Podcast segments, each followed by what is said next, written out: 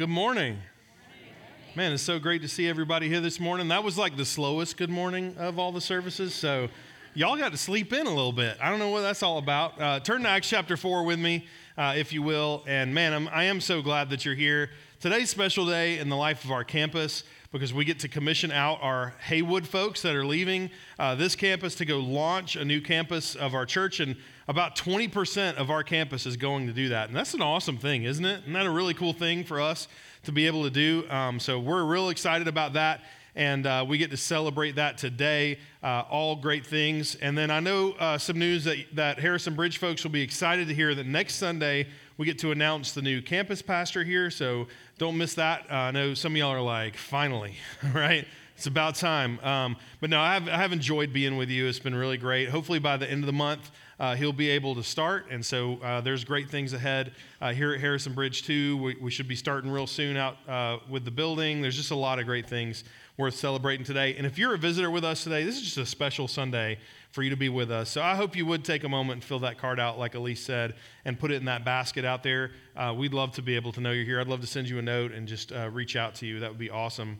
Um, Acts uh, chapter 4, we are uh, continuing in uh, our study of the book of Acts. I've really enjoyed this study because, especially in the life of what our church is walking through, what we're going through and launching out campuses, it's really cool to see the early church and how they actually uh, started and kind of got their, their beginnings. And, and so it feels like there's a lot of beginnings, a lot of new things happening for us, and that's an exciting thing.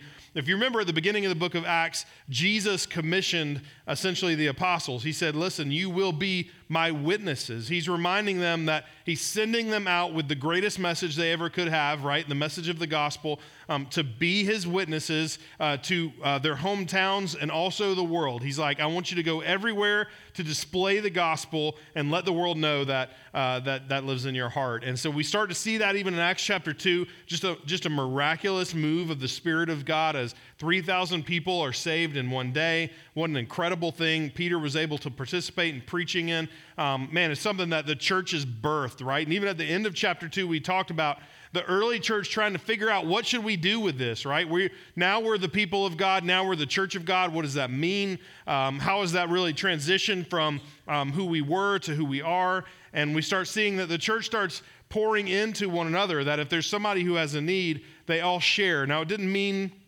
that they were all communists and just put everything that they owned in one plate and they all share you know took out what they needed what it meant was if there was a need there were people in the church who were willing to sell what they had to, to get rid of that item or that thing so that they could actually benefit uh, somebody else who was in need so they were they were helping one another they cared about one another. That, that kind of radical fellowship and radical generosity and a commitment to one another. Um, and so we saw last week really the boldness of what God's called us to. He's called us as Christians to be bold. In fact, so much so that we would say the importance of you and I walking through difficult times, our prayer modeled after their witness should be not remove this from my life, but give me the strength to overcome this in my life right? To realize and recognize that any obstacles that we face or any challenges that we walk through are actually opportunities for the gospel to be proclaimed and to be spread. And so, as we see a common theme through the book of Acts, is when there's opposition against the church, it actually works for the advantage of the gospel, right? So, I'm not saying that we should be praying for opposition on a daily basis, but when there is opposition, the gospel thrives when the people of God are committed to Him. And so, what's awesome today is we're going to talk about this idea of authenticity or sent authentically. And so, through these passage, uh, that's what we're going to talk about. I don't know if you're a, a scary movie person, if y'all like scary movies. Um, I'm not a scary, yeah, yeah. Joe's like, no, not me. She watches those without me. Um, I, uh, I'm not really a big scary movie person, but I do, I do like to watch some, and they all start the same way, right? It's like um, a quiet cabin in the woods, and some college friends are meeting up to go there, right? And it's like, oh, this is gonna be the best weekend ever, and every there's like nice, fun, peppy music playing, right? Like it's it's a happy thing. And then they look over, and the rocking chair's moving on its own, and they're like, what's that all about? It's all downhill from there, and um, and so we we kind of see those little shifts happen in different movies, or it's like the white uh, house with a white picket fence and everything seems perfect. And then um, the mom's like, eat your vegetables. And you're like, what is happening in this place? Um, and so we, we, see those things happen. And, and kind of the reality for us is when we encounter people that seem one way at first and then we realize they're a different way, it kind of checks our heart a little bit. It's not as fun, right? It's not as it's not as exciting as like that as a scary movie likes to kind of get us with. When we meet people that we know are hypocrites or that are projecting something different than they are, it, it sometimes makes us not listen to what they're saying or to, to think what they're saying is less valid. And for the church, I want you to realize that most of the world sees us as the church as hypocrites.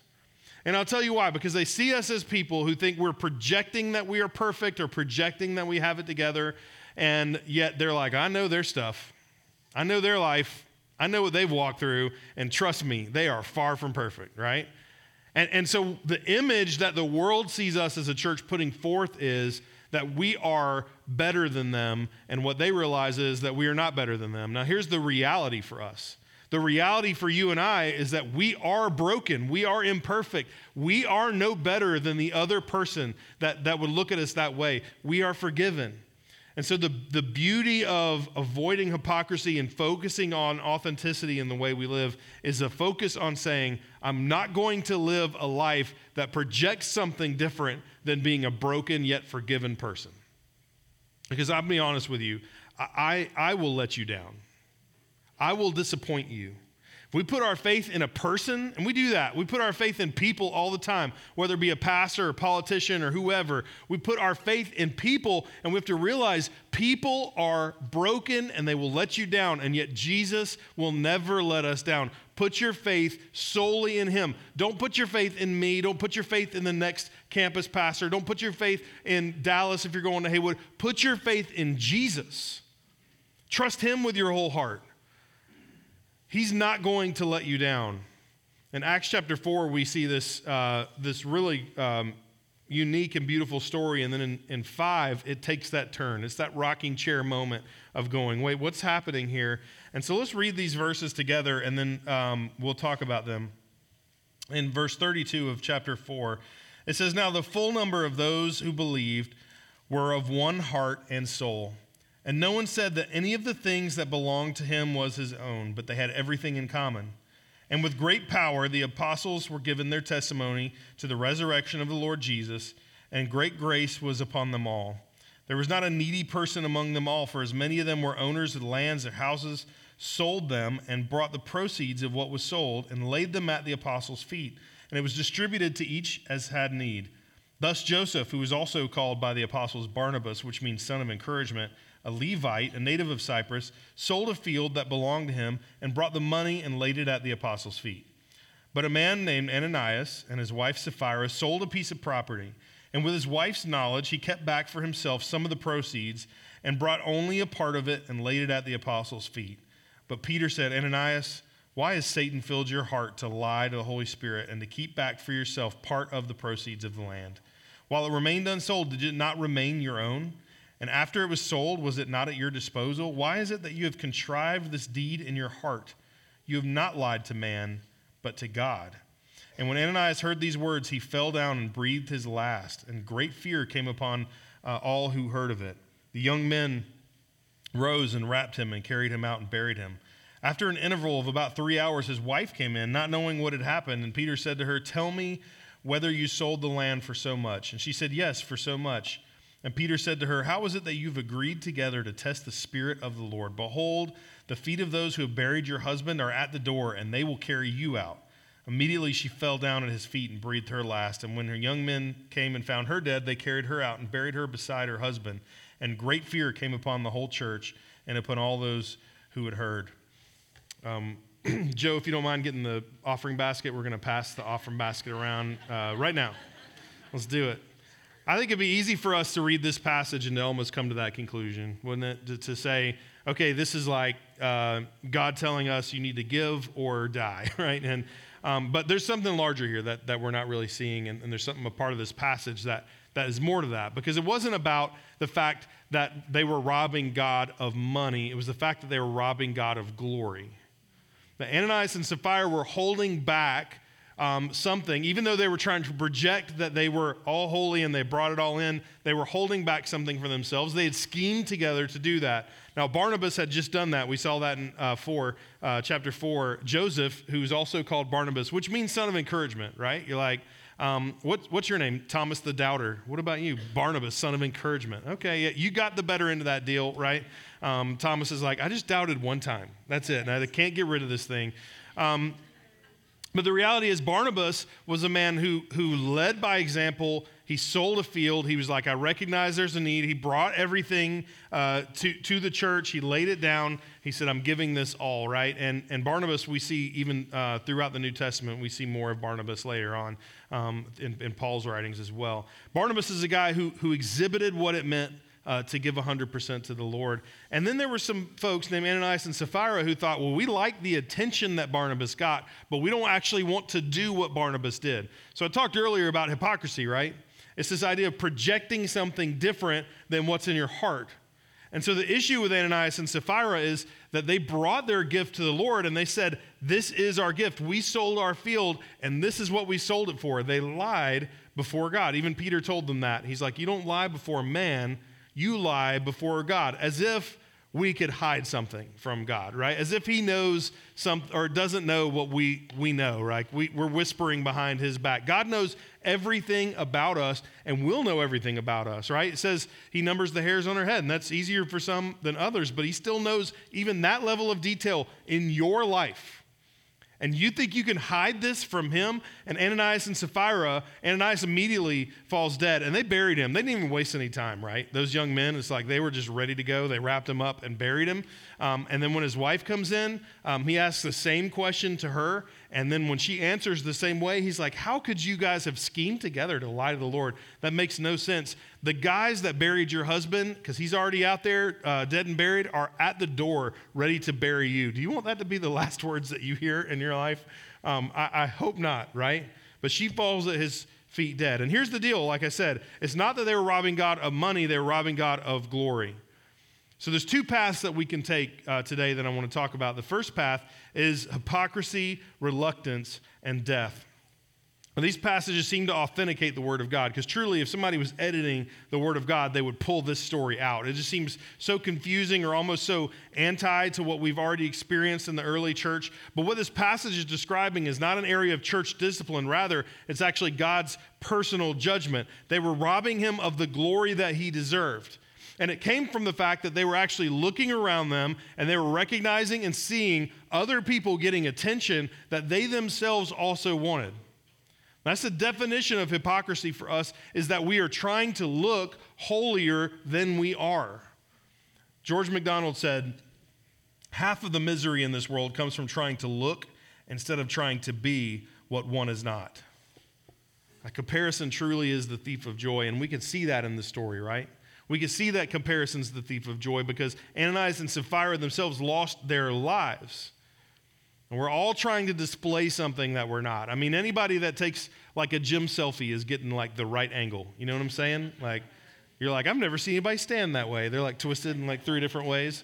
You're like, but that but we want to make sure it looks right. We want to make sure it looks good. Everything we're posting online has to look a certain way. And, and to be honest with you, this is why the next generation is struggling so much with anxiety, depression, and everything else because they are barraged with a constant sense of comparison of saying, I'm not as pretty as that person, I'm not as smart as that person, I'm not as rich as that person, I'm not as skilled as that person. And we are constantly in this area or this desire in our hearts where even what, while we want to connect with old friends, we're comparing our worst day to their even fake day, fake best day, and we feel like, mate, I cannot live up to this person.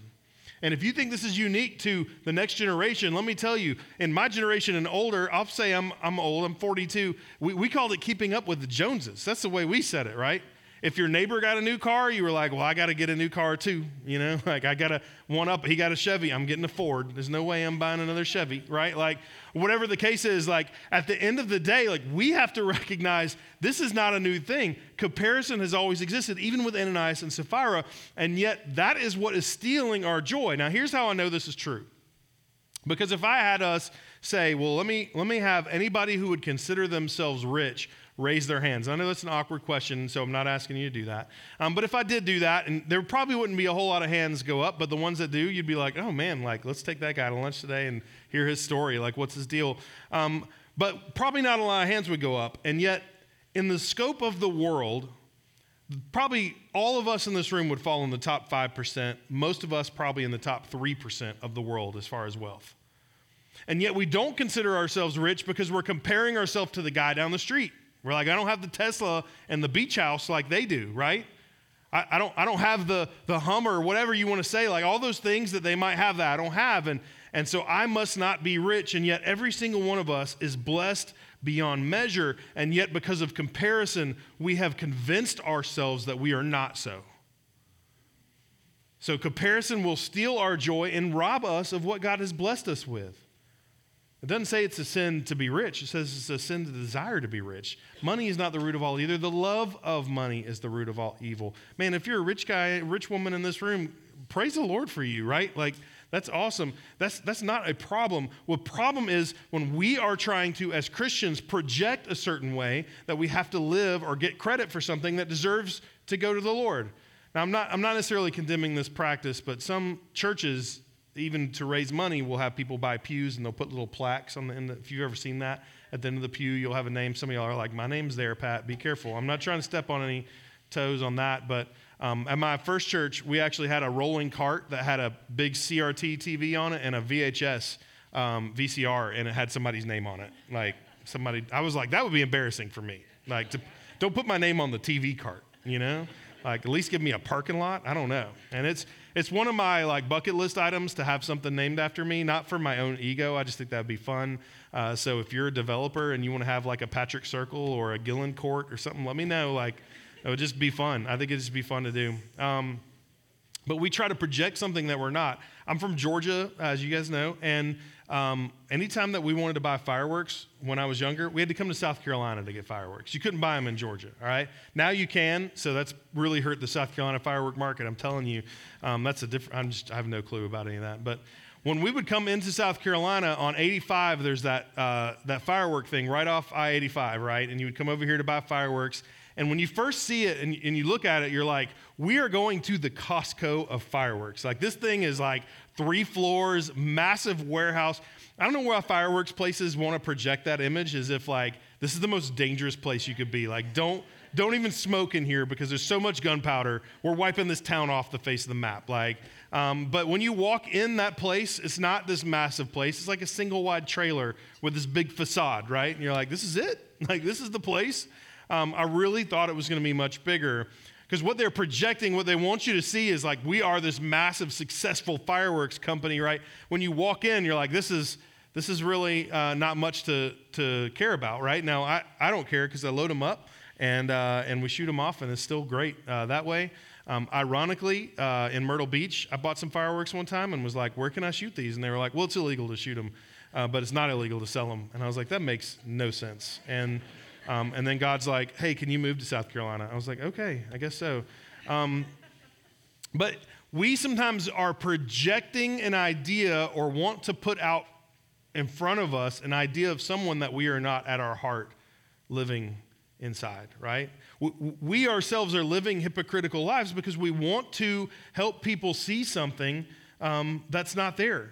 And one of the drifts that has hit the church is hypocrisy. Here's the definition it's a pretense of having virtuous character, moral or religious beliefs or principles that one does not really possess.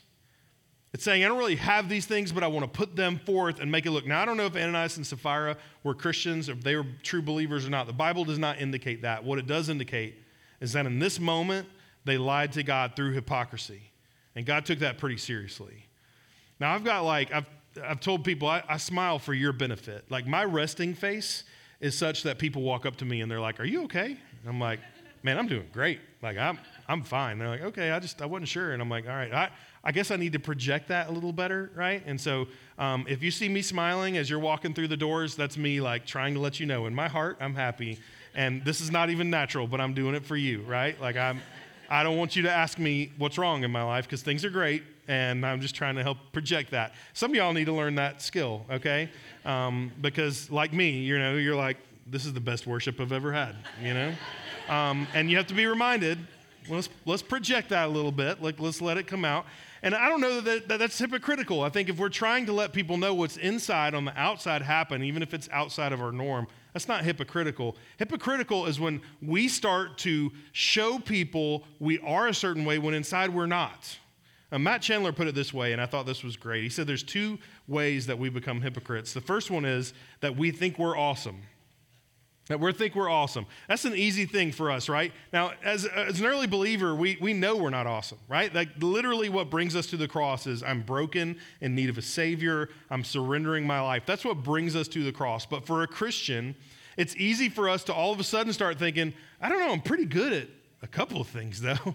You know, I got a couple of things in my back pocket I'm really good at, and I might even be the best here at this, right?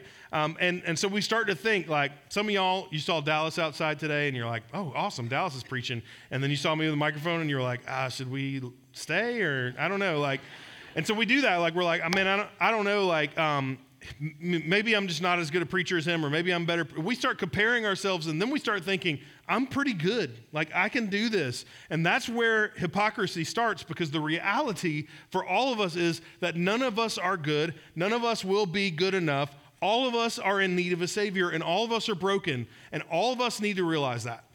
That, that the humble way that we live is, is to say that we are not awesome. We are sinners in need of a grace, and now we're moving past that and saying, Father, every day preach the gospel to myself. I need that grace every moment. I don't want to move past that and think I don't need it. Hypocrisy flourishes where the gospel is not preached. Preach the gospel to yourself.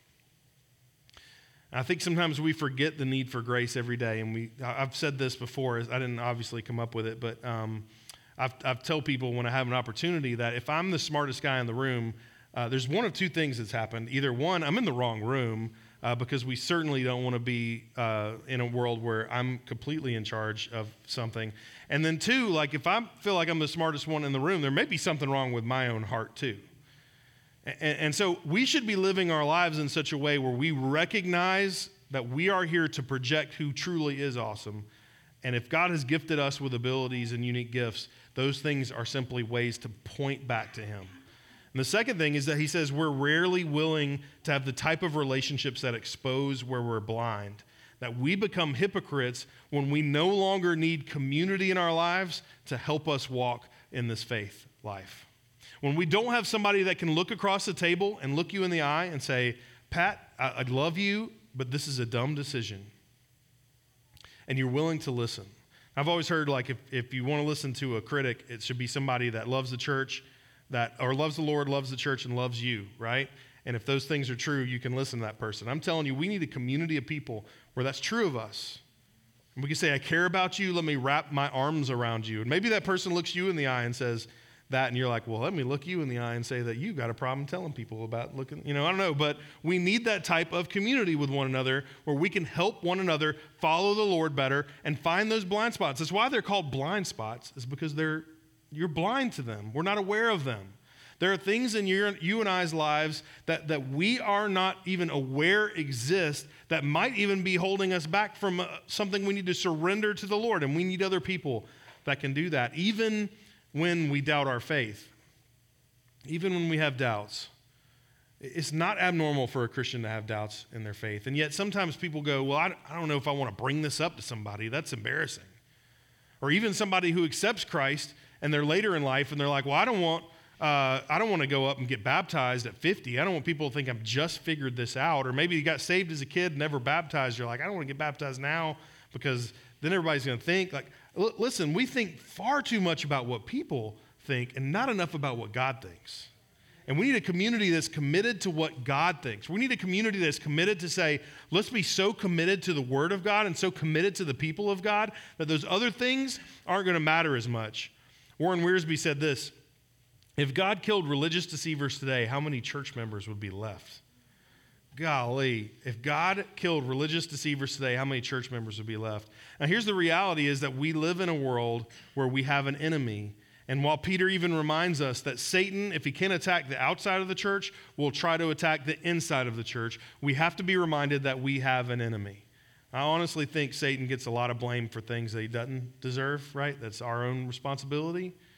But we have to realize and recognize that we have an enemy who is out to try and hinder the gospel. We have an enemy that is trying to say, Harrison Bridge, as you send out one fifth of your campus, um, things are going to get tough, and I just want to do everything I can to try and make that even tougher. Haywood folks who are going to start something new, let's put as many obstacles as we can, we can in that way so that the gospel is not proclaimed up there. And we ourselves as Christians have to be willing to arm in arm, be willing to push past that and say, we want to live truth and love and the way that we live, and the community that we are. And if people want to paint us as hypocrites, we will remind them daily of the fact that we are broken people just saved by grace. And we hold so tightly to things and we hold so tightly to traditions and we so, hold so tightly to things that are comfortable to us, and yet God has called us to be bold. John Piper said this He said, Christianity is not a matter of external conformity to religious expectations, it's a matter of internal liberty. It's not a matter of force and law, it's a matter of freedom and love. Being a Christian means being changed from the inside out so that you fall in love with people and fall out of love with things. We hang on so tight to things and what other people think of us that we forget that God has called us to Him and called us to a community, which leads us to the second thing is authenticity, surrender, and life. If the first path is hypocrisy and death, then the, the second path is authenticity and life. Uh, I worked with students for so long, and um, I would always have people that wanted to work with teenagers, but they're like, I'm just not, I'm just not cool. I'm in my 50s, and you know, you, you know, if I'm walking in there with my hat backwards, and I'm like, no cap, you know, like that's. Uh, that's a weird thing for them. And I'm like, you're right, that is a weird thing. Like, they, they're not looking for you to be relevant, they're looking for you to be authentic. The students don't care about your relevancy. We need student volunteers, by the way. They don't care about your relevancy, they, they care about your authenticity. They want to see you walk in and be yourself and expose your own Christian walk in front of them and say, Man, look, I am far from perfect. And let me tell you, even as a pastor, I, I am not the best husband. I am not the best dad. I, I, strive every day to be better at those things than I was the day before, but I am far from perfect in those areas. But let me tell you about how God has actually helped walk me through some of those things and how daily I pray for my family and pray for my own heart that I would lead in this way. We need people who would be authentic enough to just be open and, and be real with people because that's what God has called the church to do is not, not seek after our comfort, not seek after eliminating obstacles, but to say, in the midst of these obstacles, here's how I proclaim the gospel and lean on his strength. And the world is looking for authenticity from a church that embraces and lives out the gospel. And yet, truly, our message gets clouded by our inauthenticity. When we ourselves are living hypocritical lives, people that do not believe will dismiss the gospel because they believe us to be hypocrites. We have to be willing to live authentic, authentically in front of people, to, to, to live in such a way that other people would see our hearts and see our desires to follow Jesus as, as broken people. And that what he offers is, is the real thing. I, I am um, one of the the, in fact, the only healthy choice I make in my life is that I don't drink soft drinks, okay? And, um, and, and truly, it's, I don't drink caffeine at all. And um, probably once a year, I'll have a Coke or something. Um, it's usually like at a conference when I'm getting really tired and I need it. Um, but that's a different story. I, and, and, I gave it up about 20 years ago. Um, but I used to be able to drink like a two liter in a day, okay? And me and my brother and my mom would just buy like a two, I don't know how many two liters every time she went to the grocery store. And we would just, I mean, drain those things. And um, there's a big difference between Coca Cola and Members Mark. You know what I'm saying? like, Coke, a Coca Cola, like the real deal, that's something you can enjoy that. Or even a, you get a Pepsi, you're like, I, that one would stay on the counter for a while. You know what I'm saying? Some of y'all are like, I don't know, I like Pepsi. Some of y'all are like, if you go to a restaurant and you're like, I'll have uh, a Diet Coke or whatever, and they're like, is Pepsi okay? You're like, I'll take a water, please. You know, you're that person.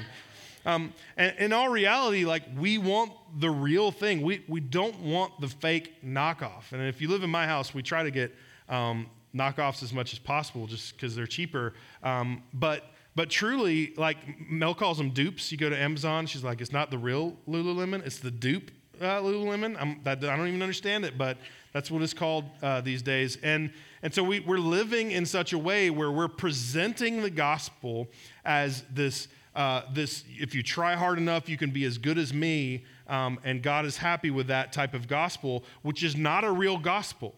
The real gospel is that I don't care who you voted for, I, I, don't care what you've done in your life, I don't care how extreme you think that was. You and I are on the same page in that we are both broken, we are both sinners, we both need a Savior. And let me tell you, it is the greatest understanding in your life to understand grace and to live the love and the freedom that Christ offers us.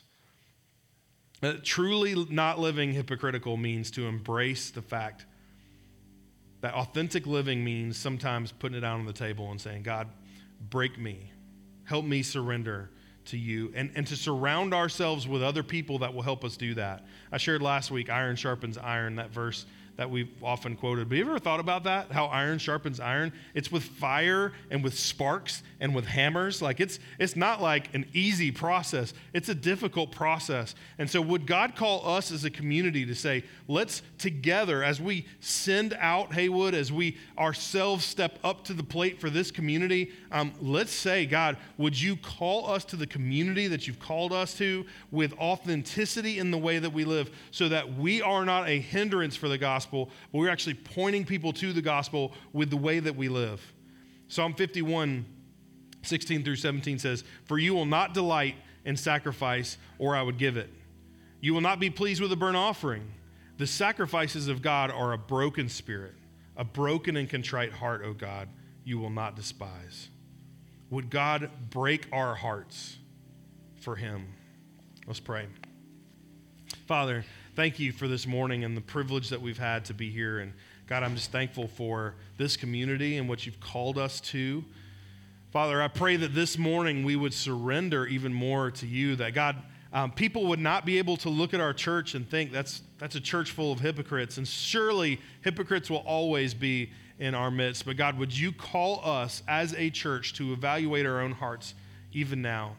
To, to surrender more of ourselves to you so that in, in some way we can present to others around us that we are not perfect, that we don't have everything figured out, that we are not excellent at everything, but God, you have called us as broken people to use what gifts we have, to use what knowledge we have, to use what abilities we have, so that other people can be drawn to the grace that you offer us. And we thank you for that grace. Even today, we worship you for that grace. And so, in these moments, can we make your name great? Can we lift your name great? Can we not take any glory for ourselves or steal any glory for ourselves, but bring all praise and glory to you? And in this, we pray in your name. Amen.